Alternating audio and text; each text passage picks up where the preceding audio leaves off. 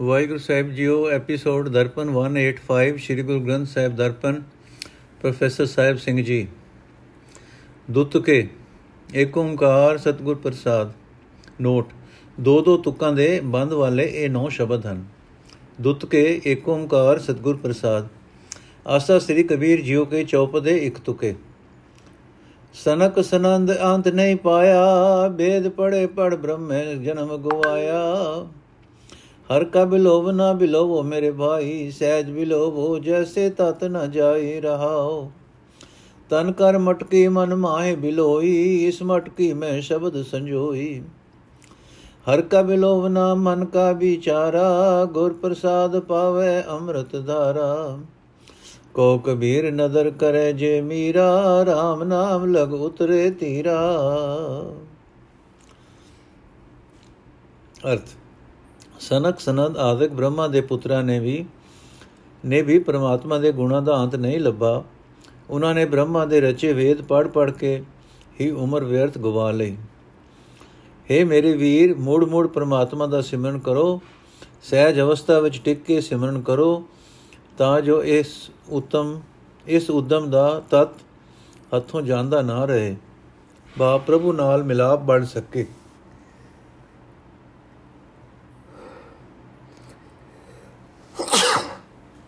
ਰਹਾਓ। ਹੈ ਭਾਈ, ਆਪਣੇ ਸਰੀਰ ਨੂੰ ਚਾਟੀ ਬਣਾਓ। ਭਾਵ ਸਰੀਰ ਦੇ ਅੰਦਰੋਂ ਹੀ ਜੋੜ, ਜੋਤ ਜੋਤ ਲੱਭਣੀ ਹੈ।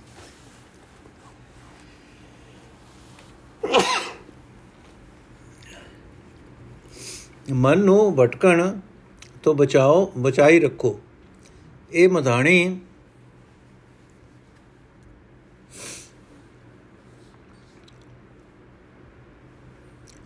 ਇਹ ਮਧਾਣੀ ਬਣਾਓ, ਇਹ ਸਰੀਰ ਰੂਪ ਚਾਟੀ ਵਿੱਚ ਸਤਿਗੁਰ ਦਾ ਸ਼ਬਦ ਰੂਪ ਜਾਗ ਲਾਓ, ਜੋ ਸਿਮਰਨ ਰੂਪ ਦੁੱਧ ਵਿੱਚ ਪ੍ਰਭੂ ਦਾ, ਪ੍ਰਭੂ ਮਿਲਾਪ ਦਾ ਤਤ ਕੱਢਣ ਵਿੱਚ ਸਹਾਇਤਾ ਕਰੇ। ਜੇ ਮਨੁੱਖ ਆਪਣੇ ਮਨ ਵਿੱਚ ਪ੍ਰਭੂ ਦੀ ਯਾਦ ਰੂਪ ਰਿੜਕਣ ਦਾ ਆਹਰ ਕਰਦਾ ਹੈ ਉਸ ਨੂੰ ਸਤਿਗੁਰ ਦੀ ਕਿਰਪਾ ਨਾਲ ਹਰੀ ਨਾਮ ਰੂਪ ਅੰਮ੍ਰਿਤ ਦਾ ਸੋਮਾ ਪ੍ਰਾਪਤ ਹੋ ਜਾਂਦਾ ਹੈ। ਏ ਕਬੀਰ, ਅਸਲ ਗੱਲ ਇਹ ਹੈ ਕਿ ਜਿਸ ਮਨੁੱਖ ਉਤੇ ਪਾਤਸ਼ਾਹ ਮਿਹਰ ਕਰਦਾ ਹੈ, ਉਹ ਪਰਮਾਤਮਾ ਦਾ ਨਾਮ ਸਿਮਰ ਕੇ ਸੰਸਾਰ ਸਮੁੰਦਰ ਦੇ ਪਹਿਲੇ ਕੰਡੇ ਪਾਰਲੇ ਕੰਡੇ ਜਾ ਲੱਗਦਾ ਹੈ। ਆਸਾ। ਬਾਤੀ ਸੁੱਕੀ ਤੇਲ ਨਿਖੂਟਾ ਮੰਦਲ ਨਾ ਬਾਜੈ ਨਟ ਪੈ ਸੂਤਾ। ਬੁਝ ਗਈ ਅਗਰ ਨਾ ਨਿਕਸਿਓ ਦੁਆ, ਰਵ ਰਿਆ ਏ ਕਵਰ ਨਹੀਂ ਦੁਆ, ਰਹਾਓ। ਟੂਟੀ ਤੰਤ ਨਾਰ ਭਜੈ ਗਰਬਾਵ ਭੂਲ ਵਿਗਾਰਿਓ ਆਪਣਾ ਕਾਜ। ਕਥਨੀ ਬਦਨੀ ਕਹਿਨ ਕਹਾਵਨ ਸਮਝ ਪਰੀ ਤੋ ਬਿਕਸਿਓ ਬਿਨਸਿਓ ਤੋ ਬਿਸਰਿਓ ਰਾ ਗਾਵਨ। ਕਥਨੀ ਬਦਨੀ ਕਹਿਨ ਕਹਾਵਨ ਸਮਝ ਪਰੀ ਤੋ ਬਿਸਰਿਓ ਗਾਵਨ। ਕਹਿਤ ਕਬੀਰ ਪੰਜ ਜੋ ਚੂਰੇ, ਤਿਨ ਤੇ ਨਾਹੀ ਪਰਮ ਅਤ ਦੂਰੇ। ਤਿਨ ਤੇ ਨਾਹੀ ਪਰਮ ਪਦ ਦੂਰੇ। ਨੋਟ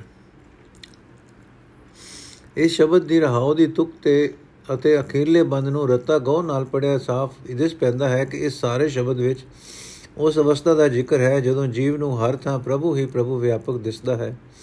ਉਸ ਹਾਲਤ ਵਿੱਚ ਅਪੜੇ ਹੋਏ ਜੀਵ ਉੱਤੇ ਕਾਮਾਦਿਕ ਬਲੀਆਂ ਦਾ ਜ਼ੋਰ ਨਹੀਂ ਪੈ ਸਕਦਾ। ਉਸ ਮਨੁੱਖ ਦੇ ਅੰਦਰੋਂ ਤ੍ਰਿਸ਼ਨਾ ਦੀ ਅਗ ਬੁਝ ਜਾਂਦੀ ਹੈ। ਤ੍ਰਿਸ਼ਨਾ ਦੀ ਅਗ ਬੁਝਣ ਤੋਂ ਪਹਿਲਾਂ ਜੀਵ ਨਟ ਮਾਇਆ ਦੀ ਰਾਜ ਰਾਸ ਪਾ ਰਿਹਾ ਸੀ। ਮਾਇਆ ਦਾ ਰਚਾਇਆ ਨੱਚ ਰਿਹਾ ਸੀ, ਪਰ ਜਦੋਂ ਮਾਇਆ ਦੇ ਮੋਹ ਦੀਆਂ ਤਾਰਾਂ ਟੁੱਟ ਗਈਆਂ, ਰਬਾਬ ਵਚਨੀ ਬੰਦ ਹੋ ਗਈ, ਸਰੀਰ ਦੀਆਂ ਨਿਤੀਆਂ ਵਾਸਨਾ ਦਾ ਰਾਗ ਹੋਣਾ ਮੁੱਕ ਗਿਆ। ਅਰਥ, ਜਿਸ ਮਨੁੱਖ ਦੇ ਅੰਦਰੋਂ ਤ੍ਰਿਸ਼ਨਾ ਦੀ ਅੱਗ ਬੁਝ ਜਾਂਦੀ ਹੈ, ਤ੍ਰਿਸ਼ਨਾ ਵਿੱਚੋਂ ਉੱਠਣ ਵਾਲੀਆਂ ਵਾਸਨਾ ਮੁੱਕ ਜਾਂਦੀਆਂ ਹਨ। ਉਸ ਨੂੰ ਹਰ ਥਾਂ ਇੱਕ ਪ੍ਰਭੂ ਦੀ ਵਿਆਪਕ ਦਿਸਦਾ ਹੈ। ਪ੍ਰਭ ਤੋਂ ਬਿਨਾ ਕੋਈ ਹੋਰ ਨਹੀਂ ਜਾਪਦਾ ਰਹਾਓ ਉਹ। ਜੀਵ ਨਟ ਜੋ ਪਹਿਲਾਂ ਮਾਇਆ ਦਾ ਨਚਾਇਆ ਨੱਚ ਰਿਹਾ ਸੀ, ਹੁਣ ਮਾਇਆ ਵੱਲੋਂ ਬੇਪਰਵਾਹ ਹੋ ਕੇ ਭਟਕਣੋਂ ਰਹਿ ਜਾਂਦਾ ਹੈ। ਉਸ ਦੇ ਅੰਦਰ ਮਾਇਆ ਦਾ ਸ਼ੋਰ ਰੂਪ ਢੋਲ ਨਹੀਂ ਵੱਜਦਾ। ਮਾਇਆ ਦੇ ਮੋਹ ਦੇ ਭਟਕਣੋਂ ਰਹਿ ਜਾਂਦਾ ਹੈ। ਉਸ ਦੇ ਅੰਦਰ ਮਾਇਆ ਦਾ ਸ਼ੋਰ ਰੂਪ ਢੋਲ ਨਹੀਂ ਵੱਜਦਾ। ਮਾਇਆ ਦੇ ਮੋਹ ਦਾ ਤੇਲ ਉਸ ਦੇ ਅੰਦਰੋਂ ਮੁੱਕ ਜਾਂਦਾ ਹੈ। ਉਸ ਦੀ ਸੁਰਤ ਮਾਇਆ ਵਾਲੇ ਪਾਸੋਂ ਤੋਂ ਹਟ ਜਾਂਦੀ ਹੈ। ਜੇ ਸਰੀਰਕ ਮੋਹ ਵਿੱਚ ਫਸ ਕੇ ਪਹਿਲਾ ਮਨੁੱਖ ਆਪਣਾ ਅਸਲ ਕਰਨ ਵਾਲਾ ਕੰਮ ਖਰਾਬ ਕਰੀ ਜਾ ਰਿਹਾ ਸੀ, ਹੁਣ ਉਹ ਸਰੀਰਕ ਮੋਹ ਰੂਪ ਪ੍ਰਭਾਵ ਵਜਦਾ ਹੀ ਨਹੀਂ, ਕਿਉਂਕਿ ਤ੍ਰਿਸ਼ਨਾ ਮੁੱਕਣ ਤੇ ਮੋਹ ਦੀ ਤਾਰ ਟੁੱਟ ਜਾਂਦੀ ਹੈ। ਹੁਣ ਜਦੋਂ ਜੀਵਨ ਦੀ ਸਹੀ ਸਮਝ ਆ ਗਈ, ਤਾਂ ਸਰੀਰ ਦੀ ਖਾਤਰ ਹੀ ਉਹ ਪਹਿਲੀਆਂ ਗੱਲਾਂ, ਉਹ ਤਰਲੇ, ਉਹ ਕੀਰਨੇ ਸਭ ਭੁੱਲ ਗਏ। ਕਬੀਰ ਆਖਦਾ ਹੈ, ਜੋ ਮਨੁੱਖ ਪੰਜੇ ਕਮਾਦਕਾਂ ਨੂੰ ਮਾਰ ਲੈਂਦੇ ਹਨ, ਉਹਨਾਂ ਮਨੁੱਖਾਂ ਤੋਂ ਉੱਚੀ ਅਵਸਥਾ ਦੂਰ ਨਹੀਂ ਰਹਿ ਜਾਂਦੀ। ਆਸਾ। ਸੁਤ ਅਪਰਾਧ ਕਰਤ ਹੈ ਜੇਤੇ, ਜਨਨੀ ਚੀਤ ਨ ਰਖਸ ਤੇ ਰਾਮਯਾਹੋਂ ਬਾਰਕ ਤੇਰਾ ਕਾਇ ਨ ਖੰਡਸ ਅਵਗਨ ਮੇਰਾ, ਰਹਾਉ। ਜੋ ਅਤ ਕ੍ਰੋਪ ਕਰੇ ਕਰ ਧਾਇਆ, ਤਾਂ ਵੀ ਚੀਨ ਚੀਤ ਨ ਰਖ ਸਮਾਇਆ।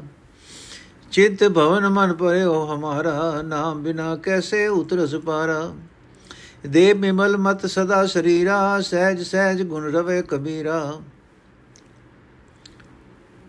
ਅਰਥ, ਹੈ ਮੇਰੇ ਸੋਹਣੇ RAM ਮੈਂ ਤੇਰਾ ਅਣਜਾਣ ਬੰਦਾ ਬੱਚਾ ਹਾਂ। ਤੂੰ ਮੇਰੇ ਅੰਦਰੋਂ ਮੇਰੀਆਂ ਭੁੱਲਾਂ ਕਿਉਂ ਦੂਰ ਨਹੀਂ ਕਰਦਾ ਰਹਾਓ?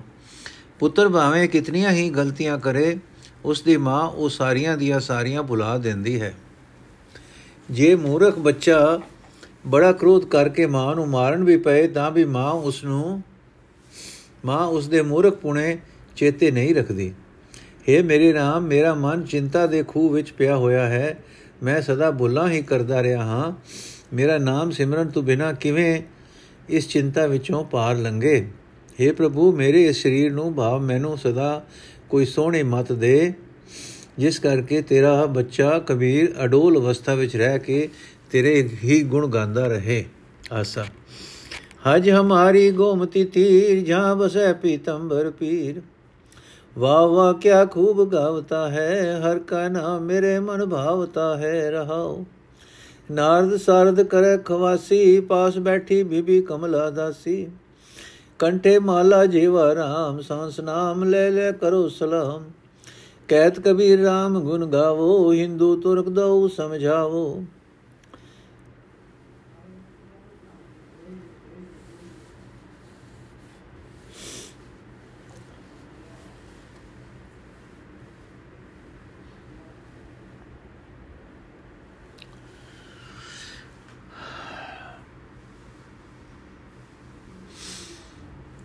ਅਰਥ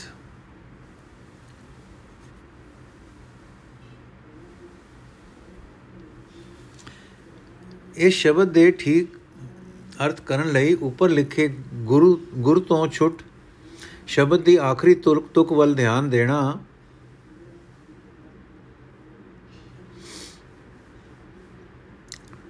ਵੀ ਜ਼ਰੂਰੀ ਹੈ। ਇਸ ਤੁਕ ਤੇ ਤੋਂ ਸਾਫ਼ ਦਿਸਦਾ ਹੈ ਕਿ ਕਬੀਰ ਜੀ ਨਿਰਾ ਮੁਸਲਮਾਨਾਂ ਦੇ ਹਜ ਦਾ ਹੀ ਜ਼ਿਕਰ ਨਹੀਂ ਕਰ ਰਹੇ, ਹਿੰਦੂਆਂ ਦੇ ਤੀਰਥਾਂ ਵੱਲ ਵੀ ਇਸ਼ਾਰਾ ਕਰਦੇ ਹਨ। ਕਿਉਂ ਕੇਵਲ ਹਜ ਦਾ ਜ਼ਿਕਰ ਕੀਤਿਆਂ ਹਿੰਦੂ ਤੁਰਕ ਦੋ ਨੂੰ ਉਪਦੇਸ਼ ਨਹੀਂ ਪੈ ਸਕੋ ਸਕਦਾ। ਗੋਮਤੀ ਨਦੀ ਹਿੰਦੂਆਂ ਦਾ ਤੀਰਥ ਹੈ। ਭਾਈ ਗੁਰਦਾਸ ਜੀ ਜਿੱਥੇ ਗੁਰ ਚਰਨ ਹਜ ਨੂੰ ਸਾਰੇ ਤੀਰਥਾਂ ਵੱਲੋਂ ਸ੍ਰੇਸ਼ਟ ਦੱਸਦੇ ਹਨ, ਉੱਥੇ ਹੋਰ ਤੀਰਥਾਂ ਦੇ ਨਾਲ ਗੋਮਤੀ ਦਾ ਵੀ ਜ਼ਿਕਰ ਕਰਦੇ ਹਨ। ਨਾਮਦੇਵ ਦੀ ਵੀ ਗ੍ਰਾਮ ਗ੍ਰਾਮਕਲੀ ਵਾਗ, ਵਾਰਾਗ ਵਿੱਚ ਗੋਮਤੀ ਨੂੰ ਹਿੰਦੂ ਤੀਰਥ ਦੱਸਦੇ ਹਨ। ਗੰਗਾ ਗੋ ਜੋ ਗੋਦਾਵਰੀ ਜਾਈਏ, ਕੁੰਭ ਜੋ ਕੇਦਾਰ ਨਾਈਏ, ਗੋਮਤੀ ਸੈਸ ਗੋ ਦਾਨ ਕੀਜੈ। ਕੋਟ ਜੋ ਤੀਰਥ ਕਰੇ, ਤਨ ਜੋ ਹਿਵਾਲੇ ਗਾਰੇ। ਹਰਾਮ ਰਾਮ ਸਰ ਤੋ ਨ, ਰਾਮ ਰਾਮ ਸਰ ਤੋ ਨ ਪੁਜੈ। ਰਾਮ ਕਲੀ ਨਾਮਦੇਵ ਜੀ ਕੀ। ਤਾਂ ਤੇ ਕਬੀਰ ਜੀ ਵੀ ਇਸ ਸ਼ਬਦ ਵਿੱਚ ਹਜ ਦੇ ਟਾਕਰੇ ਤੇ ਗੋਮਤੀ ਤੀਰ ਨੂੰ ਪ੍ਰਵਾਨਗੀ ਨਹੀਂ ਦੇ ਰਹੇ। ਸ੍ਰੀ ਗੁਰੂ ਗ੍ਰੰਥ ਸਾਹਿਬ ਜੀ ਦੀ ਬਾਣੀ ਦਾ ਹਰ ਇੱਕ ਸ਼ਬਦ ਭਾਵੇਂ ਕਿਸੇ ਭਗਤ ਜੀ ਦਾ ਉਚਾਰਿਆ ਹੈ ਭਾਵੇਂ ਸਤਿਗੁਰੂ ਜੀ ਦਾ ਆਪਣਾ ਇੱਕੋ ਹੀ ਗੁਰਮਤ ਦੀ ਲੜੀ ਵਿੱਚ ਹੈ। ਸ਼ਬਦ ਗੋਮਤੀ ਨੂੰ ਤਰੋੜ ਮੋੜ ਕੇ ਇਸ ਨੇ ਇਸ ਦੇ ਕੋਈ ਹੋਰ ਅਰਥ ਗੁਰਮਤ ਅਨੁਸਾਰ ਬਣਾਉਣ ਦੇ ਯਤਨ ਵੀ ਨਿਸ਼ਫਲ ਹਨ, ਕਿਉਂਕਿ ਪਿਛੂ ਉੱਪਰਲੇ ਪ੍ਰਮਾਣ ਵਿੱਚ ਇਹ ਗੋਮਤੀ ਸਾਫ਼ ਤੌਰ ਤੇ ਹਿੰਦੂ ਤੀਰਥ ਦਾ ਨਾਮ ਹੈ। ਸ਼ਬਦ ਦੇ ਅਰਥ ਕਰਨ ਤੋਂ ਪਹਿਲਾਂ ਖੋਜੀ ਸਜਣਾ ਦੀ ਦ੍ਰਿਸ਼ਟੀ ਗੋਚਰ ਇੱਕ ਹੋਰ ਸ਼ਬਦ ਦਿੱਤਾ ਜਾਂਦਾ ਹੈ, ਜੋ ਉੱਪਰਲੇ ਵਿਚਾਰ ਵਿੱਚ ਬਹੁਤ ਸਹਾਇਤਾ ਕਰਦਾ ਹੈ। ਵਰਤ ਨ ਰਹੋ, ਨ ਮੈਂ ਰਮਦਾਨਾ, ਤਿਸ ਸੇਵੀ ਜੋ ਰਖੇ ਨਿਦਾਨਾ।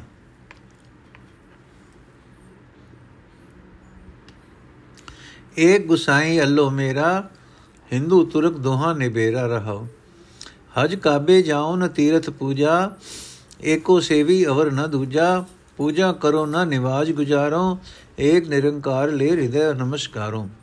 ਨਾ ਹਮ ਹਿੰਦੂ ਨਾ ਮੁਸਲਮਾਨ ਅੱਲਾ ਰਾਮ ਕੇ ਪਿੰਡ ਪ੍ਰਾਨ। ਕਹੋ ਕਬੀਰ, ਇਹ ਕੀਆ ਬਖਾਨਾ ਗੁਰ ਪੀਰ ਮਿਲ ਦੋ ਖੁਦ ਖਸਮ ਫਸਾਨਾ। ਬੈਰੋ ਮਹੱਲਾ ਪੰਜਵਾਂ ਘਰ ਪਹਿਲਾ। ਜੋ ਜੋ ਇਸ ਸ਼ਬਦ ਦੀ ਹਰ ਇੱਕ ਤੁਕ ਨੂੰ ਗੋ ਨਾਲ ਪੜੀਏ ਤੇ ਵਿਚਾਰੀਏ ਤਾਂ ਉੱਪਰਲੇ ਸ਼ਬਦ ਦੇ ਅਰਥ ਸਾਫ਼ ਹੁੰਦੇ ਜਾਂਦੇ ਹਨ। ਹਜ ਅਤੇ ਤੀਰਥ ਦੋਹਾਂ ਦਾ ਜ਼ਿਕਰ ਕਰਕੇ ਮੁਸਲਮਾਨਾਂ ਤੇ ਹਿੰਦੂਆਂ ਦੋਹਾਂ ਨੂੰ ਉਪਦੇਸ਼ ਕੀਤਾ ਹੈ। ਨੋਟ, ਇਹ ਰਹਾਉ ਦੀ ਤੁਕ ਸਾਰੇ ਸ਼ਬਦ ਦਾ ਮਾਨੋ ਧੁਰਾ ਹੈ। ਇੱਥੇ ਪ੍ਰਸ਼ਨ ਉੱਠਦਾ ਹੈ ਕਿ ਕੌਣ ਖੂਬ ਵਾ ਵਾ ਗਾਵਤਾ ਹੈ। ਰਹਾਉ ਦੀ ਤੁਕ ਦੇ ਦੂਜੇ ਹਿੱਸੇ ਨੂੰ ਗੋ ਨਾਲ ਪੜਿਆ ਕਿਆ? ਪੜਿਆ ਕਿਰਿਆ ਗਾਵਤਾ ਹੈ, ਦਾ ਕਰਤਾ ਸਬਜੈਕਟ ਲੱਭ ਪੈਂਦਾ ਹੈ। ਅਰਥ ਕਰਨ ਲੱਗਿਆ ਤੁਕ ਦਾ ਸਾਧਾਰਨ ਪਾਠ ਪ੍ਰੋਜ਼ ਆਰਡਰ ਇਉਂ ਬਣੇਗਾ, ਮੇਰਾ ਮਨ ਕਿਆ ਖੂਬ ਵਾ ਵਾ ਕਾਵਤਾ ਹੈ ਅਤੇ ਹਰ ਕਾ ਨਾਮ ਮੇਰੇ ਮਨ ਭਾਵਤਾ ਹੈ। ਅਰਥ, ਮੇਰਾ ਮਨ ਕਿਆ ਸੋਹਣੀ ਸਿਫਤ ਸਲਾਹ ਕਰ ਰਿਹਾ ਹੈ ਅਤੇ ਹਰੀ ਦਾ ਨਾਮ ਮੇਰੇ ਮਨ ਵਿੱਚ ਪਿਆਰਾ ਲੱਗ ਰਿਹਾ ਹੈ। ਤਾਂ ਤੇ ਇਹੀ ਮਨ ਮੇਰਾ ਤੀਰਤ ਤੇ ਇਹੀ ਮੇਰਾ ਹਜ ਹੈ ਰਹਾਓ। ਨੋ ਗੋਮਤੀ ਤੀਰ ਬਾਰੇ ਨੋਟ, ਇਹ ਵਿਚਾਰ ਪਹਿਲਾਂ ਕੀਤੀ ਜਾ ਚੁੱਕੀ ਹੈ ਕਿ ਕਬੀਰ ਜੀ ਹਜ ਦੇ ਟਾਕਰੇ ਤੇ ਗੋਮਤੀ ਤੀਰ ਨੂੰ ਆਪਣਾ ਇਸ਼ਟ ਨਹੀਂ ਕਰ ਕਹਿ ਰਹੇ। ਪੀਤ ਪਿਤੰਬਰ ਪਿਤੰਬਰ ਪੀਰ ਸ਼ਬਦ ਕ੍ਰਿਸ਼ਨ ਜੀ ਵਾਸਤੇ ਨਹੀਂ ਹੈ ਕਿਉਂਕਿ ਕ੍ਰਿਸ਼ਨ ਜੀ ਦਾ ਗੋਮਤੀ ਨਦੀ ਨਾਲ ਕੋਈ ਸੰਬੰਧ ਨਹੀਂ। ਪਹਿਲੀ ਤੁਕ ਵਿੱਚ ਕਿਸੇ ਅਜੇ ਟਿਕਾਣੇ ਵੱਲ ਇਸ਼ਾਰਾ ਹੈ ਜਿਸ ਦੀ ਬਾਬਤ ਸ਼ਬਦ ਜੈ ਜਿੱਥੇ ਵਰਤ ਕੇ ਕਿਹਾ ਗਿਆ ਹੈ ਕਿ ਪਿਤੰਬਰ ਪੀਰ ਉੱਥੇ ਬਸੇ, ਵਸ ਰਹੇ ਹਨ। ਅਕਾਲ ਪੁਰਖ ਵਾਸਤੇ ਸ਼ਬਦ ਪਿਤੰਬਰ ਪੀਰ ਵਰਤ ਕੇ ਕਿਰਿਆ, ਬਹੁ ਰਚਨ, ਬਹੁ ਵਚਨ ਵਿੱਚ ਇੱਕ ਇਹ ਵਿੱਚ ਕੇਵਲ ਆਦਰ ਵਾਸਤੇ ਵਰਤੀ ਗਈ ਹੈ, ਜਿਵੇਂ ਪ੍ਰਭੂ ਜੀ ਬਸੈ ਸਾਧਕੀ ਦਸਨਾ ਨਾਨਕ ਜਨ ਕਾ ਦਾਸਨ ਦਸਨਾ ਸੁਖਮਨੀ ਸਾਹਿਬ। ਰਹਾਉ ਦੀ ਤੁਕ ਨਾਲ ਸੰਬੰਧ ਮਿਲਿਆ, ਪਹਿਲੀ ਤੁਕ ਦਾ ਸਧਾਰਨ ਪਾਠ ਇਉਂ ਹੈ, ਹਮਾਰੇ ਹਜ ਤੇ ਹਮਾਰੀ ਗੋਮਤੀ ਤੀਰ ਇਹ ਮਨ ਹੀ ਹੈ, ਜਹਾਂ ਪਿਤੰਬਰ ਪੀਰ ਵਸਦਾ ਹੈ। ਅਰਥ, ਸਾਡਾ ਹੰਸ, ਸਾਡਾ ਹਜ ਤੇ ਸਾਡਾ ਗੋਮਤੀ ਤੀਰ ਦਾ ਕੰਡਾ ਇਹ ਮਨ ਹੀ ਹੈ, ਜਿੱਥੇ ਸ੍ਰੀ ਪ੍ਰਭੂ ਜੀ ਵਸ ਰਹੇ ਹਨ। ਦੂਜੀ ਲਾਈਨ ਦਾ ਮਤਲਬ, ਅਰਥ, ਨਾਰਦ ਭਗਤ ਤੇ ਸਾਰਦਾ ਦੇਵੀ ਵੀ ਉਸ ਸ੍ਰੀ ਪ੍ਰਭੂ ਜੀ ਦੀ ਟਹਿਲ ਕਰ ਰਹੇ ਹਨ ਜੋ ਮੇਰੇ ਮਨ ਤੀਰਤ ਤੇ ਵਸ ਰਿਹਾ ਹੈ ਅਤੇ ਲక్ష్ਮੀ ਉਸ ਦੇ ਟੋਕ ਕੋਲ ਟਹਿਲਣ ਬਣ ਕੇ ਬੈਠੀ ਹੋਈ ਹੈ। ਜੀਬ ਉਤੇ ਨਾਮ ਦਾ ਸਿਮਰਨ ਹੀ ਮੇਰੇ ਗਲ ਵਿੱਚ ਮਾਲਾ ਸਿਮਰਨੀ ਹੈ। ਉਸ RAM ਨੂੰ ਜੋ ਮੇਰੇ ਮਨ ਤੀਰਤ ਅਤੇ ਜੀਬ ਉਤੇ ਵਸ ਰਿਹਾ ਹੈ, ਮੈਂ ਹਜ਼ਾਰ ਨਾਮ ਲੈ ਲੈ ਕੇ ਪ੍ਰਣਾਮ ਕਰਦਾ ਹਾਂ। ਕਬੀਰ ਆਖਦਾ ਹੈ ਕਿ ਮੈਂ ਹਰੀ ਦੇ ਗੁਣ ਗਾਉਂਦਾ ਹਾਂ ਅਤੇ ਹਿੰਦੂ ਤੇ ਮੁਸਲਮਾਨ ਦੋਹਾਂ ਨੂੰ ਸਮਝਾਉਂਦਾ ਹਾਂ ਕਿ ਮਨ ਹੀ ਤੀਰਤ ਦੇ ਤੇ ਹਜ ਹੈ। ਜਿੱਥੇ ਰੱਬ ਵਸਦਾ ਹੈ ਅਤੇ ਉਸ ਦੇ ਅਨੇਕਾਂ ਨਾਮ ਹਨ। ਭਗਤ ਬਾਣੀ ਦੇ ਵਿਰੋਧੀ ਸੱਜਣ ਦੀ ਇਹ ਸ਼ਬਦ ਬਾਰੇ ਇਹੋ ਲਿਖਦੇ ਹਨ। ਸੱਜਣ ਜੀ ਇਸ ਸ਼ਬਦ ਬਾਰੇ ਇਹੋ ਲਿਖਦੇ ਹਨ, ਭਗਤ ਜੀ, ਆਪਣੇ ਸਵਾਮੀ ਗੁਰੂ ਰਾਮਾਨੰਦ ਦੀ ਉਪਮਾ ਕਰਦੇ ਹਨ। ਉਦੋਂ ਆਪ ਪੀਰ ਪਿਤੰਬਰ ਵੈਸ਼ਨਵ ਸਨ। ਗੋਮਤੀ ਨਦੀ ਦੇ ਕਿਨਾਰੇ ਸਵਾਮੀ ਰਾਮਾਨੰਦ ਜੀ ਦੇ ਤੀਰਥਾਂ ਦਾ ਹਜ ਕਰਨਾ ਉਤਮ ਫਰਮਾਉਂਦੇ ਹਨ। ਉੱਥੇ ਰਹਿ ਉੱਥੇ ਰਹਿ ਕੇ ਯੋਗ ਅਭਿਆਸ ਕਰਦੇ ਸਨ।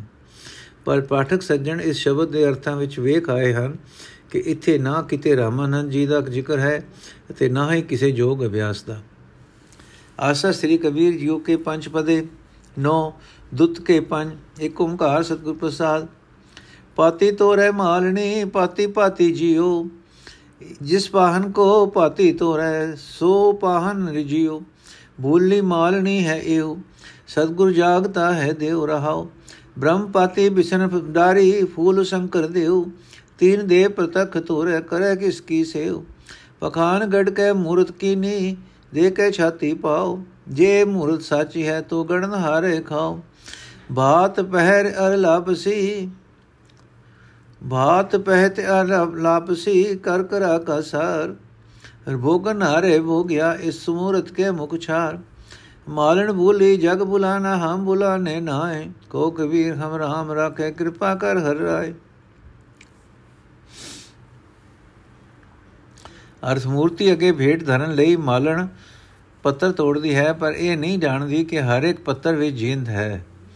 ਜਿਸ ਪੱਥਰ ਦੀ ਮੂਰਤੀ ਦੇ ਖਾਤਰ ਮਾਲਣ ਪੱਥਰ ਤੋੜਦੀ ਹੈ, ਉਹ ਪੱਥਰ ਦੀ ਮੂਰਤੀ ਨਿਰਜਿੰਦ ਹੈ। ਇਸ ਇੱਕ ਨਿਰਜਿੰਦ ਮੂਰਤੀ ਦੀ ਸੇਵਾ ਕਰਕੇ ਇਸ ਤਰ੍ਹਾਂ ਇਹ ਮਾਲਣ ਭੁੱਲ ਰਹੀ ਹੈ, ਅਗਲੀ ਇਸ਼ਟ ਸਤਗੁਰ ਦਾ ਜਿਉਂਦਾ ਜਾਗਦਾ ਦੇਵਤਾ ਹੈ। ਰਹਾਓ हे ਮਾਲਣ ਪੁੱਤਰ, ਪੱਤਰ ਬ੍ਰਹਮਾ ਰੂਪ ਹਨ, ਡਾਲੀ ਵਿਸ਼ਨੂੰ ਰੂਪ ਹੈ ਅਤੇ ਫੁੱਲ ਸ਼ਿਵ ਰੂਪ। ਇਹਨਾਂ ਤਿੰਨ ਦੇਵਤਿਆਂ ਨੂੰ ਤਾਂ ਤੂੰ ਆਪਣੇ ਸਾਹਮਣੇ ਨਾਸ਼ ਕਰ ਰਹੀ ਹੈ, ਫਿਰ ਸੇਵਾ ਕਿਸ ਦੀ ਕਰਦੀ ਹੈ? ਮੂਰਤੀ ਘੜਨ ਵਾਲੇ ਨੇ ਪੱਥਰ ਘੜ ਕੇ ਤੇ ਘੜਨ ਵੇਲੇ ਮੂਰਤੀ ਦੀ ਛਾਤੀ ਉੱਤੇ ਪੈਰ ਰੱਖ ਕੇ ਮੂਰਤੀ ਤਿਆਰ ਕੀਤੀ ਹੈ। ਜੇ ਇਹ ਮੂਰਤ ਦੀ ਅਸਲੀ ਦੇ, ਹੀ ਅਸਲੀ ਦੇਵਤਾ ਹੈ, ਤਾਂ ਇਸ ਨਿਰਾਦਰੀ ਦੇ ਕਾਰਨ ਘੜਨ ਵਾਲੇ ਨੂੰ ਹੀ ਖਾ ਜਾਂਦੀ। ਭਤ, ਦਾਲ, ਲੱਸੀ, ਲੱਪੀ ਅਤੇ ਮੁਰਗਣੀ ਪੰਜੀਰੀ, ਤਾਂ ਛੱਕਣ ਵਾਲਾ ਪੁਜਾਰੀ ਹੀ ਛੱਕ ਜਾਂਦਾ ਹੈ। ਇਸ ਮੂਰਤੀ ਦੇ ਮੂੰਹ ਵਿੱਚ ਕੁਝ ਵੀ ਨਹੀਂ ਪੈਂਦਾ, ਕਿਉਂਕਿ ਇਹ ਤਾਂ ਨਿਰਜਿੰਦ ਹੈ, ਖਾਵੇ ਕਿਵੇਂ? ਏ ਕਬੀਰ, ਆਖ ਮਾਲਣ ਮੂਰਤੀ ਪੂਜਣ ਦੇ ਭੁਲੇਖੇ ਵਿੱਚ ਪਈ ਹੈ ਜਗਤ ਦੀ ਜਗਤ ਵੀ ਇਹੀ ਚਪਲਾ ਖਾ ਰਿਹਾ ਹੈ, ਪਰ ਅਸਾਂ ਇਹ ਗਲਤੀ ਨਹੀਂ ਖਾਦੀ ਕਿਉਂਕਿ ਪਰਮਾਤਮਾ ਨੇ ਆਪਣੀ ਮਿਹਰ ਕਰਕੇ ਸਾਨੂੰ ਇਸ ਭੁਲੇਖੇ ਤੋਂ ਬਚਾ ਲਿਆ ਹੈ। ਨੋਟ ਕੁਝ ਸੱਜਣ ਅੱਜਕੱਲ ਇੱਕ ਨਵਾਂ ਨਵੀਂ ਰੀਤ ਚਲਾ ਰਹੇ ਹਨ ਕਿ ਸ੍ਰੀ ਗੁਰੂ ਗ੍ਰੰਥ ਸਾਹਿਬ ਜੀ ਦੀ ਹਜ਼ੂਰੀ ਵਿੱਚ ਰੋਟੀ ਦਾ ਥਿਆਲ ਲਾ ਕੇ ਰੱਖਦੇ ਹਨ ਤੇ ਭੋਗ ਲਗਾਉਂਦੇ ਹਨ। ਕਿ ਇਸ ਤਰ੍ਹਾਂ ਸ੍ਰੀ ਗੁਰੂ ਗ੍ਰੰਥ ਸਾਹਿਬ ਜੀ ਨੂੰ ਮੂਰਤੀ ਦਾ ਦਰਜਾ ਦੇ ਕੇ ਨਿਰਾਦਰੀ ਨਹੀਂ ਕੀਤੀ ਜਾ ਰਹੀ? ਪੰਥ ਨੂੰ ਸੁਚੇਤ ਰਹਿਣ ਦੀ ਲੋੜ ਹੈ। ਆਸਾ।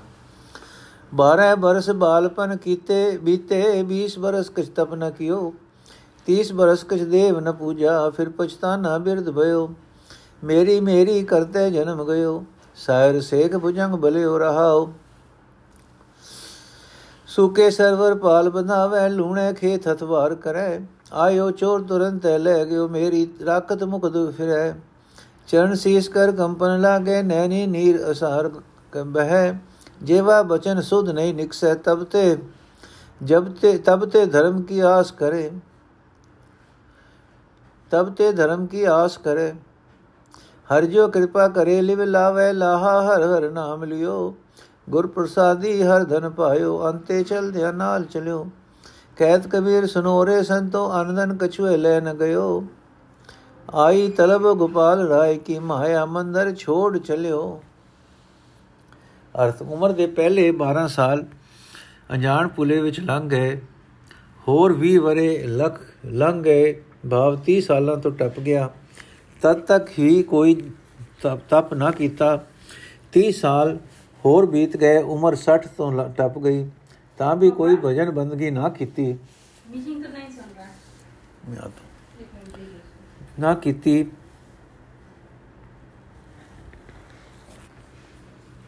ਹੁਣ ਹੱਥ ਮਲਣ ਲੱਗਾ ਕਿਉਂਕਿ ਬੁੱਢਾ ਹੋ ਗਿਆ ਹੈ। ਮਮਤਾ ਵਿੱਚ ਹੀ ਜਵਾਨੀ ਦੀ ਉਮਰ ਬੀਤ ਗਈ। ਸਰੀਰ ਰੂਪ ਸਮੁੰਦਰ ਸੁੱਕ ਗਿਆ ਤੇ ਬਾਹਾਂ ਦੀ ਤਾਕਤ ਵੀ ਮੁੱਕ ਗਈ ਰਹਾਓ ਹੁਣ ਬੁਢੇਪਾ ਆਉਣ ਤੇ ਵੀ ਮੌਤ ਤੋਂ ਬਚਣ ਲਈ ਆਹਰ ਕਰਦਾ ਹੈ। ਹੁਣ ਬੁਢੇਪਾ ਆਉਣ ਤੇ ਵੀ ਮੌਤ ਤੋਂ ਬਚਣ ਲਈ ਆਹਰ ਕਰਦਾ ਹੈ। ਪਰ ਇਸੇ ਉਦਮ ਇਹੋ ਹਨ ਜਿਵੇਂ ਸੁੱਕੇ ਹੋਏ ਤਲਾਬ ਵਿੱਚ ਵਟ ਬਣ ਰਿਹਾ ਹੈ, ਤਾਂ ਕਿ ਪਾਣੀ ਤਲਾਬ ਵਿੱਚੋਂ ਬਾਹਰ ਨਾ ਨਿਕਲ ਜਾਏ ਅਤੇ ਕੱਟੇ ਹੋਏ ਖੇਤ ਦੇ ਦੁਆਲੇ ਵਾੜ ਦੇ ਰਿਹਾ ਹੈ।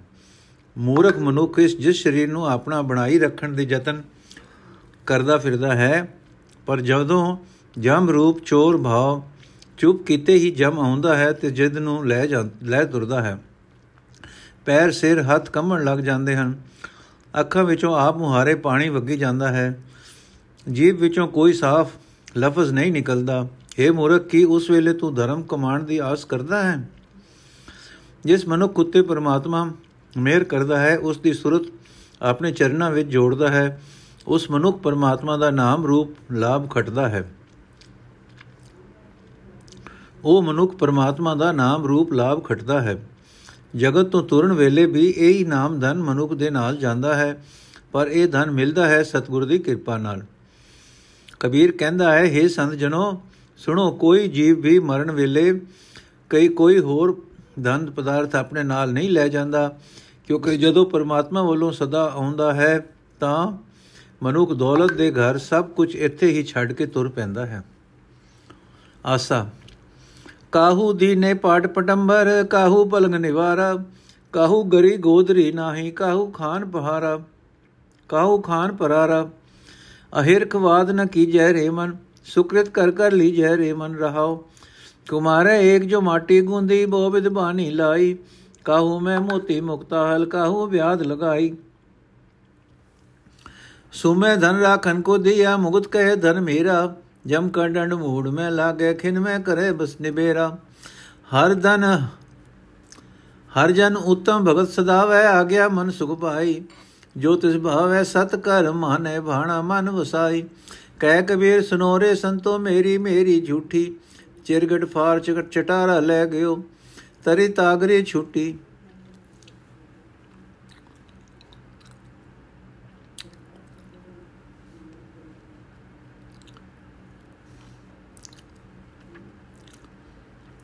ਅਰਥ। ਪਰਮਾਤਮਾ ਨੇ ਕਈ ਬੰਦਿਆਂ ਨੂੰ ਰੇਸ਼ਮ ਦੇ ਕੱਪੜੇ ਪਾਣ ਨੂੰ ਦਿੱਤੇ ਹਨ ਤੇ ਨਿਵਾਰੀ ਪਲੰਗ ਸੌਣ ਨੂੰ, ਪਰ ਕਈ ਉਚਾਰਿਆਂ ਨੂੰ ਗਲੀ ਹੋਈ ਜੁੱਲੀ ਵੀ ਨਹੀਂ ਮਿਲਦੀ। ਤੇ ਕਈ ਘਰਾਂ ਵਿੱਚ ਬਿਸਤਰੇ ਦੀ ਥਾਂ ਪਰਾਲੀ ਹੀ ਹੈ। ਪਰ हे ਮਨ, ਈਰਖਾ ਤੇ ਝਗੜਾ ਕਿਉਂ ਕਰਦਾ ਹੈ? ਨੇਕ ਕਮਾਈ ਕਰੀ ਜਾ ਤੇ ਤੂੰ ਵੀ ਇਹ ਸੁਖ ਹਾਸਲ ਕਰ ਲੈ, ਰਹਾਓ। ਗੁਮਿਆਰ ਨੇ ਇੱਕੋ ਹੀ ਮਿੱਟੀ ਗੁੰਨੀ ਤੇ ਉਸ ਨੂੰ ਕਈ ਕਿਸਮ ਦੇ ਰੰਗ ਲਾ ਦਿੱਤੇ। ਭਾਵ ਕਈ ਵਣਗੀਆਂ ਦੇ ਭਾਂਡੇ ਬਣਾ ਦਿੱਤੇ। ਕਿਸੇ ਭਾਂਡੇ ਵਿੱਚ ਮੋਤੀ ਤੇ ਮੋਤੀਆਂ ਦੀਆਂ ਮਾਲਾ ਮਨੁੱਖ ਨੇ ਪਾ ਦਿੱਤੀਆਂ ਤੇ ਕਿਸੇ ਵਿੱਚ ਸ਼ਰਾਬ ਆਦਿਕ ਰੋਗ ਲਾਣ ਵਾਲੀਆਂ ਚੀਜ਼ਾਂ। ਸ਼ੂਮ ਨੂੰ ਧਨ ਜੋੜ ਕੇ ਰੱਖਣ ਲਈ ਜੁੜਿਆ ਹੈ ਅਤੇ ਮੂਰਖ ਸ਼ੂਮ ਆਖਦਾ ਹੈ, ਇਹ ਧਨ ਮੇਰਾ ਹੈ। ਪਰ ਜਿਸ ਵੇਲੇ ਜਮ ਦਾ ਡੰਡਾ ਸਿਰ ਤੇ ਆ ਵੱਜਦਾ ਹੈ ਤਦੋਂ ਇੱਕ ਪਲਕ ਵਿੱਚ ਫੈਸਲਾ ਕਰ ਦਿੰਦਾ ਹੈ ਕਿ ਅਸਲ ਵਿੱਚ ਇਹ ਧਨ ਕਿਸੇ ਦਾ ਵੀ ਨਹੀਂ। ਜੋ ਮਨੁੱਖ ਪਰਮਾਤਮਾ ਦਾ ਸੇਵਕ ਬਣ ਕੇ ਰਹਿੰਦਾ ਹੈ, ਉਹ ਪਰਮਾਤਮਾ ਦਾ ਹੁਕਮ ਮੰਨ ਕੇ ਸੁਖ ਮਾਣਦਾ ਹੈ ਤੇ ਜਗਤ ਵਿੱਚ ਨੇਕ ਭਗਤ ਸਦਾਂਦਾ ਹੈ। ਭਾਵ ਸੋਭਾ ਪਾਉਂਦਾ ਹੈ। ਪ੍ਰਭੂ ਦੀ ਰਜਾ ਵਿੱਚ, ਮਨ ਵਿੱਚ ਵਸਾਂਦਾ ਹੈ। ਜੋ ਪ੍ਰਭੂ ਨੂੰ ਭਾਂਦਾ ਹੈ, ਉਸੇ ਨੂੰ ਹੀ ਠੀਕ ਸਮਝਦਾ ਹੈ। ਕਬੀਰ ਕਹਿੰਦਾ ਹੈ हे ਸੰਤ ਜਨੋ, ਸੁਣੋ, ਇਹ ਧਨ ਪਦਾਰਥ ਆਦਿਕ ਮੇਰਾ ਹੈ। ਇਹ ਖਿਆਲ ਕੂੜਾ ਹੈ, ਭਾਵ ਦੁਨੀਆ ਦੇ ਪਦਾਰਥਾਂ ਵਾਲੀ ਆਪਣਤ ਸਦਾ ਨਹੀਂ ਰਹਿ ਸਕਦੀ। ਜਿਵੇਂ ਜੇ ਪਿੰਜਰੇ ਨੂੰ ਪਾੜ ਕੇ ਕੋਈ ਬਿੱਲਾ ਚਿੜੇ ਨੂੰ ਫੜ ਲੈ, ਫੜ ਕੇ ਲੈ ਜਾਵੇ, ਤਾਂ ਉਸ ਪਿੰਜਰੇ ਪਏ ਪੰਛੀ ਦੀ ਕੁੰਜੀ, ਕੁੱਜੀ ਤੇ ਠੂਠੀ ਪਈ, ਧਰੀ ਪਈ, ਧਰੀ ਹੀ ਰਹਿ ਜਾਂਦੀ ਹੈ। ਤਿਵੇਂ ਮੌਤ ਆਇਆ, ਬੰਦੇ ਦੇ ਖਾਣ ਪੀਣ ਵਾਲੇ ਪਦਾਰਥ ਇੱਥੇ ਹੀ ਧਰੇ ਰਹਿ ਜਾਂਦੇ ਹਨ। ਹਮ ਮਸਕੀਨ ਖੁਦਾਈ ਬੰਦੇ ਤੁਮ ਦਾ ਰਾਜਸ ਮਨ ਭਾਵੈ ਅਲੇ ਅਵਰ ਦੀਨ ਕੇ ਸਾਹਿਬ ਜੋਰ ਨਹੀਂ ਫਰਮਾਵੇ ਕਾਜੀ ਬੋਲਿਆ ਬਨ ਨਹੀਂ ਆਵੇ ਰਹਾਉ ਰੋਜਾ ਧਰੇ ਨਿਵਾਜ ਗੁਜਾਰੇ ਕਲਮਾ ਬਿਸ ਨ ਹੋਈ ਸਤਰ ਕਾ ਬਾ ਘਟੀ ਭੀਤਰ ਜੇ ਕਰ ਜਾਣੇ ਕੋਈ ਨਿਵਾਜ ਸੋਈ ਜੇ ਨਿਆਉ ਵਿਚਾਰੇ ਕਲਮਾ ਅਕਲੇ ਜਾਣੇ ਪਾਂਚੋ ਮੁਸ ਮੁਸਲਾ ਬਿਛਾਵੇ ਤਬ ਉਤੋ ਦੀਨ ਪਛਾਨੇ ਖਸਮ ਪਛਾਨ ਤਰਸ ਕਰ ਜੀ ਮੈਂ, ਮਾਰ ਮਰੀ, ਮਾਰ ਮਣੀ ਕਰ ਢੀ ਫੀਕੀ। ਆਪ ਜਨਾਏ ਅਵਰ ਕੋ ਜਾਣੈ, ਤਬ ਹੋਏ ਵਿਸ਼ਤ ਸਰੀਕੀ। ਮਾਟੀ ਏਕ ਬੇਕ ਧਰ ਨਾਨਾ, ਤਾ ਮੈਂ ਬ੍ਰਹਮ ਪਛਾਨਾ। ਕਹਿ ਕਬੀਰਾ, ਬਿਸ਼ਤ ਛੋੜ ਕਰ ਦੋ ਜਗ ਸਿਓ ਮਨ ਮਾਨਾ। ਅਰਥ ਹੈ ਕਾਜੀ, ਅਸੀਂ ਤਾਂ ਆਜ਼ਿਜ਼ ਲੋਕ ਹਾਂ, ਪਰ ਹਾਂ ਅਸੀਂ ਵੀ ਰੱਬ ਦੇ ਪੈਦਾ ਕੀਤੇ ਹੋਏ। ਤੁਹਾਨੂੰ ਆਪਣੇ ਮਨ ਵਿੱਚ ਹਕੂਮਤ ਚੰਗੀ ਲੱਗਦੀ ਹੈ ਭਾਵ ਤੁਹਾਨੂੰ ਹਕੂਮਤ ਦਾ ਮਾਨ ਹੈ। ਮਜਬ ਦੇ ਦੇ ਸਭ ਤੋਂ ਵੱਡਾ ਮਾਲਕ ਤਾਂ ਰੱਬ ਹੈ। ਮਜਬ ਦਾ ਸਭ ਤੋਂ ਵੱਡਾ ਮਾਲਕ ਤਾਂ ਰੱਬ ਹੈ। ਉਹ ਕਿਸੇ ਉੱਤੇ ਧੱਕਾ ਕਰਨ ਦੀ ਆਗਿਆ ਨਹੀਂ ਦਿੰਦਾ। ਹੇ ਕਾਜੀ, ਤੇਰੀਆਂ ਜ਼ੁਬਾਨੀ ਗੱਲਾਂ ਫਬਦੀਆਂ ਨਹੀਂ, ਰਹਾਓ। ਨਿਰਾ ਰੋਜ਼ਾ ਰੱਖਿਆ, ਨਮਾਜ਼ ਪੜਿਆ ਤੇ ਕਲਮਾ ਆਦਿ ਕਲਮਾ ਆਖਿਆ ਬਿਸ਼ਤ ਨਹੀਂ ਮਿਲ ਜਾਂਦਾ। ਰੱਬ ਦਾ ਗੁਪਤ ਘਰ ਤਾਂ ਮਨੁੱਖ ਦੇ ਦਿਲ ਵਿੱਚ ਹੀ ਹੈ, ਪਰ ਲੱਭਦਾ ਤਾਂ ਹੀ ਹੈ ਜੋ ਕੋਈ ਸਮਝ ਲਏ। ਜੋ ਮਨੁੱਖ ਨਿਆਂ ਕਰਦਾ ਹੈ, ਉਸ ਮਾਨੋ, ਉਹ ਮਾਨੋ ਨਮਾਜ਼ ਪੜ ਰਿਹਾ ਹੈ। ਤੇ ਜੋ ਰੱਬ ਨੂੰ ਅਕਲ ਨਾਲ ਪਛਾਣਦਾ ਹੈ, ਤਾਂ ਕਲਮਾ ਆਖ ਰਿਹਾ ਹੈ। ਕਾਮਾਦਿਕ ਪੰਜ ਗੱਲਾਂ, ਪੰਜ ਗੱਲੀ ਵਿਕਾਰਾਂ ਨੂੰ, ਪੰਜ ਬਲੀ ਵਿਕਾਰਾਂ ਨੂੰ ਜੇ ਆਪਣੇ ਵਸ ਵਿੱਚ ਕਰਦਾ ਹੈ, ਤਾਂ ਮਾਨੋ ਮੁਸਲਾ ਵਿਛਾਂਦਾ ਹੈ ਤੇ ਮਜਬ ਨੂੰ ਪਛਾਣਦਾ ਹੈ। हे ਕਾਜੀ, ਮਾਲਕ ਪ੍ਰਭੂ ਨੂੰ ਪਛਾਣ, ਆਪਣੇ ਹਿਰਦੇ ਵਿੱਚ ਪਿਆਰ ਵਸਾ, ਮਣੀ ਨੂੰ ਫਿੱਕੀ ਜਾਣ ਕੇ ਮਾਰ ਇਹ ਮਾਰ ਦੇ। ਭਾਵ ਹੰਕਾਰ ਨੂੰ ਮਾੜਾ ਜਾਣ ਕੇ ਦੂਰ ਕਰ। ਜਦੋਂ ਮਨੁੱਖ ਆਪਣੇ ਆਪ ਨੂੰ ਸਮਝਾ ਕੇ ਦੂਜਿਆਂ ਨੂੰ ਆਪਣੇ ਵਰਗਾ ਸਮਝਦਾ ਹੈ, ਤਦ ਵਿਸ਼ ਦਾ ਭਾਈਚਾਰ ਭਾਈਵਾਲ ਬਣਦਾ ਹੈ। ਮਿੱਟੀ ਇੱਕੋ ਹੀ ਹੈ, ਪ੍ਰਭੂ ਨੇ ਇਸ ਦੇ ਅਨੇਕਾਂ ਵੇਸ਼ ਧਾਰੇ ਹੋਏ ਹਨ। ਅਸਲ ਮਮੋਮਨ ਨੇ ਇਹਨਾਂ ਵੇਸ਼ਾਂ ਵਿੱਚ ਰੱਬ ਨੂੰ ਪਛਾਣਿਆ ਹੈ ਤੇ ਇਹੀ ਹੈ ਵਿਸ਼ਵ ਦਾ ਰਾਹ।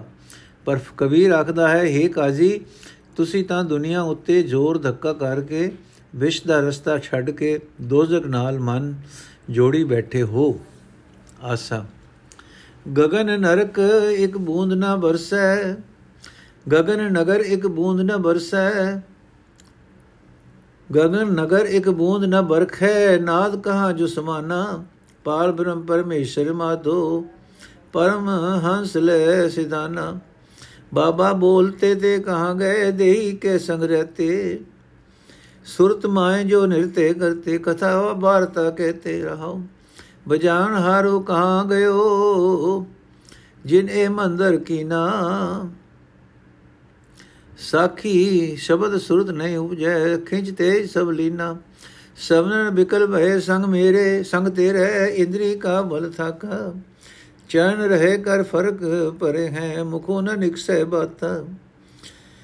ਥਾਕੇ ਪੰਜ ਦੂਤ ਸਭ ਤਸਕੈ, ਥਾਕੇ ਪੰਜ ਦੂਤ ਸਭ ਤਸਕਰ, ਆਪ ਆਪਣੇ ਬ੍ਰਹਮ ਤੇ।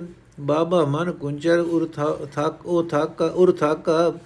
ਤੇਜ ਸੂਤ ਸਧਰ ਬ੍ਰਹਮ ਰਮ ਤੇ ਮਿਰਤਕ ਭਏ ਵਸੈ ਬੰਦ ਛੂਟੇ, ਮਿੱਤਰ ਭਾਈ ਸਭ ਛੋਰੇ। ਕਹਿਤ ਕਬੀਰਾ ਜੋ ਹਰ ਧਿਆਵੇ, ਜੀਵਤ ਬੰਧਨ ਤੋਰੇ। ਨੋਟ।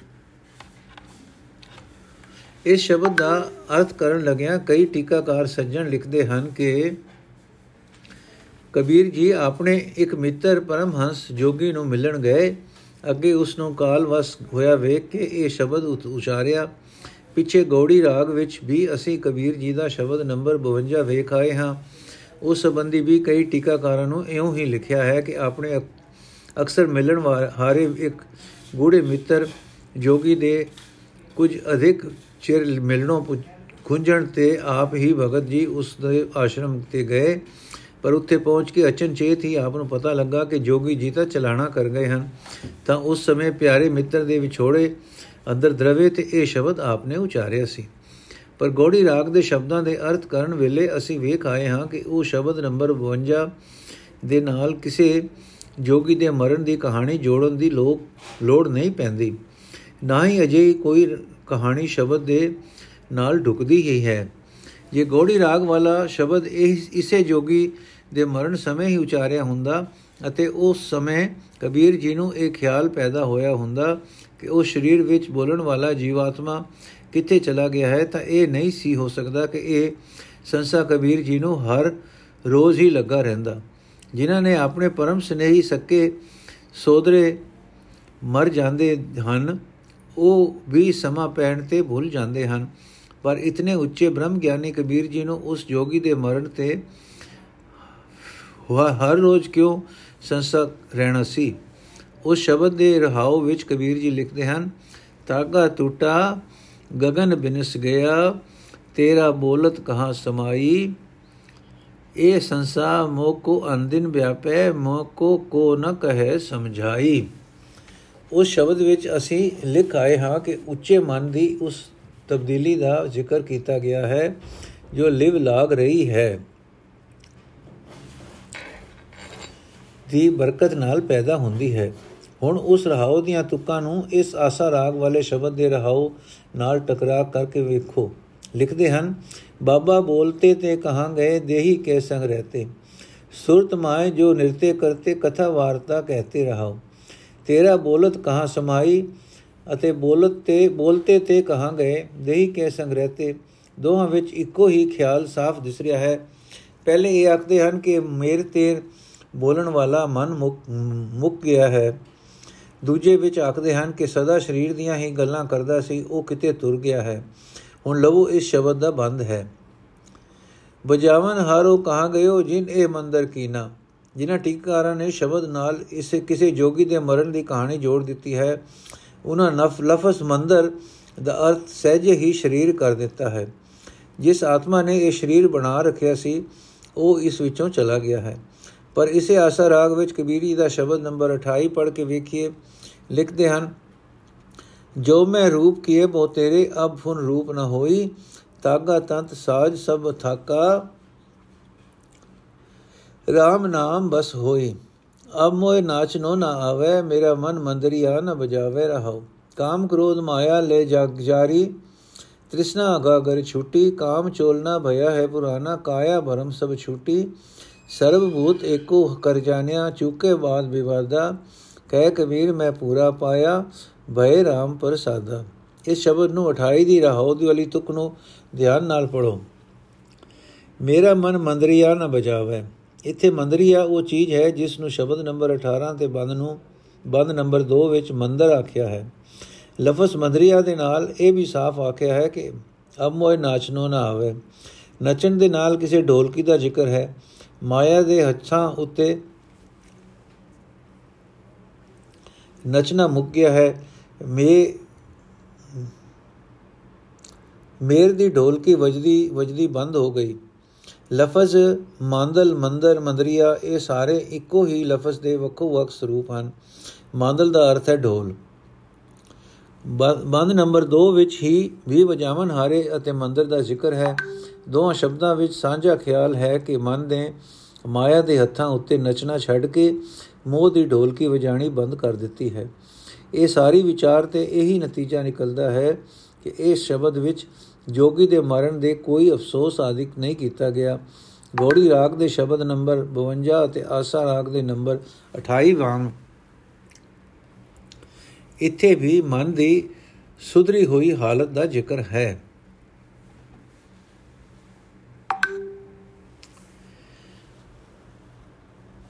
ਜਿਸ ਅਵਸਥਾ ਦਾ ਜ਼ਿਕਰ ਸਾਰੇ ਸ਼ਬਦ ਵਿੱਚ ਕੀਤਾ ਗਿਆ ਹੈ, ਉਸ ਨੂੰ ਸਮੁੱਚੇ ਤੌਰ ਤੇ ਅਖਿੰਦ ਅਖੀਰਲੀ ਤੁਕ ਵਿੱਚ ਇਉਂ ਬਿਆਨ ਕੀਤਾ ਹੈ, ਜੀਵਨ ਬੰਧਨ ਤੋਰੇ। ਅਰਥ हे ਭਾਈ, ਹਰ ਸਿਮਰਨ ਦੀ ਬਰਕਤ ਨਾਲ ਤੇਰੇ ਅੰਦਰ ਅਚਜ ਤਬਦੀਲੀ ਪੈਦਾ ਹੋ ਗਈ ਹੈ। ਤੇਰੇ ਉਹ ਬੋਲ ਬੁਲਾਰੇ ਕਿੱਥੇ ਗਏ, ਜੋ ਸਦਾ ਸਰੀਰ ਸੰਬੰਧੀ ਹੀ ਰਹਿੰਦੇ ਸਨ। ਕਦੇ ਉਹ ਸਮਾਂ ਵੀ ਸੀ ਜਦੋਂ ਸਮਾਂ ਸੀ ਜਦੋਂ ਤੇਰੀਆਂ ਸਾਰੀਆਂ ਗੱਲਾਂ ਬਾਤਾਂ ਸਰੀਰਕ ਮੋਹ ਬਾਰੇ ਹੀ ਸਨ। ਤੇਰੇ ਮਨ ਵਿੱਚ ਮਾਇਕ ਫੁਰਨੇ ਦੀ ਵੀ ਨਾਚ ਕਰਦੇ ਸਨ। ਉਹ ਸਭ ਕਿਤੇ ਲੋਪ ਹੋ ਹੀ ਹੋ ਗਏ ਹਨ, ਰਹਾਓ। हे ਬਾਬਾ, ਸਰੀਰਕ ਮੋਹ ਆਦਿਕ ਦਾ ਉਹ ਖੋਲਾ ਕਿੱਥੇ ਗਿਆ, ਜੋ ਹਰ ਵੇਲੇ ਤੇਰੇ ਮਨ ਵਿੱਚ ਟਿਕਿਆ ਰਹਿੰਦਾ ਸੀ। ਹੁਣ ਤਾਂ ਤੇਰੇ ਮਨ ਵਿੱਚ ਕੋਈ ਇੱਕ ਫੁਰਨਾ ਵੀ ਨਹੀਂ ਉੱਠਦਾ। ਇਹ ਸਭ ਮਿਹਰ ਉਸ ਪਾਰਬ੍ਰਹਮ ਪਰਮੇਸ਼ਰ ਮਾਧੋ ਪਰਮ ਹੰਸ ਦੀ ਹੀ ਹੈ। ਇਸ ਨੇ ਜਿਸ ਨੇ ਮਨ ਦੇ ਇਹ ਸਾਰੇ ਮਾਇਕ ਸ਼ੋਰ ਕਾ ਨਾਸ਼ ਕਰ ਦਿੱਤੇ ਹਨ। ਸਰੀਰਕ ਮੋਹ ਦੇ ਉਹ ਫੁਰਨੇ ਕਿੱਥੇ ਰਹਿ ਸਕਦੇ ਹਨ? ਹੁਣ ਤਾਂ ਉਹ ਮਨ ਹੀ ਨਹੀਂ ਰਿਹਾ, ਜਿਸ ਮਨ ਨੇ ਸਰੀਰਕ ਮੋਹ ਦੀ ਇਹ ਢੋਲਕੀ ਬਣਾਈ ਹੋਈ ਸੀ। ਮਾਇਕ ਮੋਹ ਦੀ ਢੋਲਕੀ ਨੂੰ ਵਜਾਉਣ ਵਾਲਾ ਉਹ ਮਨ ਹੀ ਕਿਤੇ ਲੋਪ ਹੋ ਗਿਆ ਹੈ। ਪਾਵਨ ਪਰਮੇਸ਼ਰ ਨੇ ਮਨ ਦਾ ਉਹ ਪਹਿਲਾ ਤੇਜ ਪ੍ਰਤਾਪ ਵੀ ਖਿੱਚ ਲਿਆ ਹੈ। ਮਨ ਵਿੱਚ ਹੁਣ ਉਹ ਪਹਿਲੀ ਗੱਲ, ਪਹਿਲਾ ਢੋਲ ਪਹਿਲਾ ਫੁਰਨਾ ਕਿਤੇ ਪੈਦਾ ਹੀ ਨਹੀਂ ਹੁੰਦਾ। हे ਭਾਈ, ਤੇਰੇ ਉਹ ਕੰਨ ਕਿੱਥੇ ਗਏ ਜੋ ਪਹਿਲਾਂ ਸਰੀਰਕ ਮੋਹ ਵਿੱਚ ਫਸੇ ਹੋਏ ਸਦਾ ਵਿਆਕੁਲ ਰਹਿੰਦੇ ਸਨ? ਤੇਰੀ ਨਕਾਮ ਚੇਸ਼ਟਾ ਦਾ ਜ਼ੋਰ ਵੀ ਮੁੱਕ ਗਿਆ ਹੈ, ਵੀ ਰੁਕ ਗਿਆ ਹੈ। ਤੇਰੇ ਨਾ ਉਹ ਪੈਰ ਹਨ, ਨਾ ਉਹ ਹੱਥ ਹਨ, ਜੋ ਦੇ ਅਧਿਆਸ, ਜੋ ਦੇ ਅਧਿਆਸ ਦੀ ਦੌੜ ਭਜ ਵਿੱਚ ਦੌੜ ਭਜ ਵਿੱਚ ਰਹਿੰਦੇ ਸਨ। ਤੇਰੇ ਮੂੰਹ ਤੋਂ ਵੀ ਹੁਣ ਸਰੀਰਕ ਮੋਹ ਦੀਆਂ ਗੱਲਾਂ ਨਹੀਂ ਨਿਕਲਦੀਆਂ ਹਨ। ਕਾਮਾਦਿਕ ਤੇਰੇ ਪੰਜੇ ਵੈਰੀ ਹਾਰ ਚੁੱਕੇ ਹਨ। ਉਹ ਸਾਰੇ ਚੋਰ ਆਪੋ ਆਪਣੇ ਭਟਕਣਾ ਤੋਂ ਹਟ ਗਏ ਹਨ। ਕਿਉਂਕਿ ਜਿਸ ਮਨ ਦਾ ਤੇਜ ਤੇ ਆਸਰਾ ਲੈ ਕੇ ਇਹ ਪੰਜੇ ਕਾਮਾਦਿਕ ਦੌੜ ਭਜ ਕਰਦੇ ਸਨ, ਉਹ ਮਨ ਹਾਥੀ ਦੀ ਉਹ ਮਨ ਹਾਥੀ ਹੀ ਨਹੀਂ ਰਿਹਾ, ਉਹ ਖਿਰਦਾ ਵੀ ਨਹੀਂ ਰਿਹਾ। ਹੈ ਭਾਈ, ਹਰ ਸਿਮਰਨ ਦੀ ਬਰਕਤ ਨਾਲ ਤੇਰੇ ਦੱਸੇ ਹੀ ਇੰਦਰੇ ਸਰੀਰਕ ਤੌਰ ਵੱਲੋਂ ਮਰ ਚੁੱਕੇ ਹਨ। ਸਰੀਰਕ ਮੌਤ ਵੱਲੋਂ ਆਜ਼ਾਦ ਹੋ ਗਏ ਹਨ। ਇਹਨਾਂ ਨੇ ਆਸਾ, ਤ੍ਰਿਸ਼ਨਾ ਆਦਿਕ ਆਪਣੇ ਸਾਰੇ ਸੱਜਣ ਮਿੱਤਰ ਵੀ ਛੱਡ ਦਿੱਤੇ ਹਨ।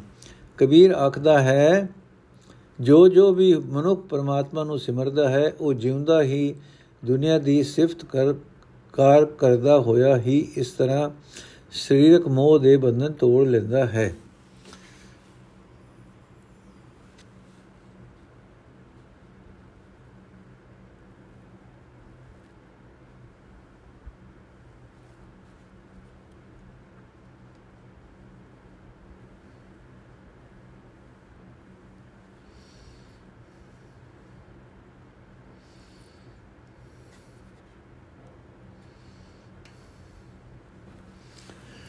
ਵਾਹਿਗੁਰੂ ਜੀ ਕਾ ਖਾਲਸਾ, ਵਾਹਿਗੁਰੂ ਜੀ ਕੀ ਫਤਿਹ।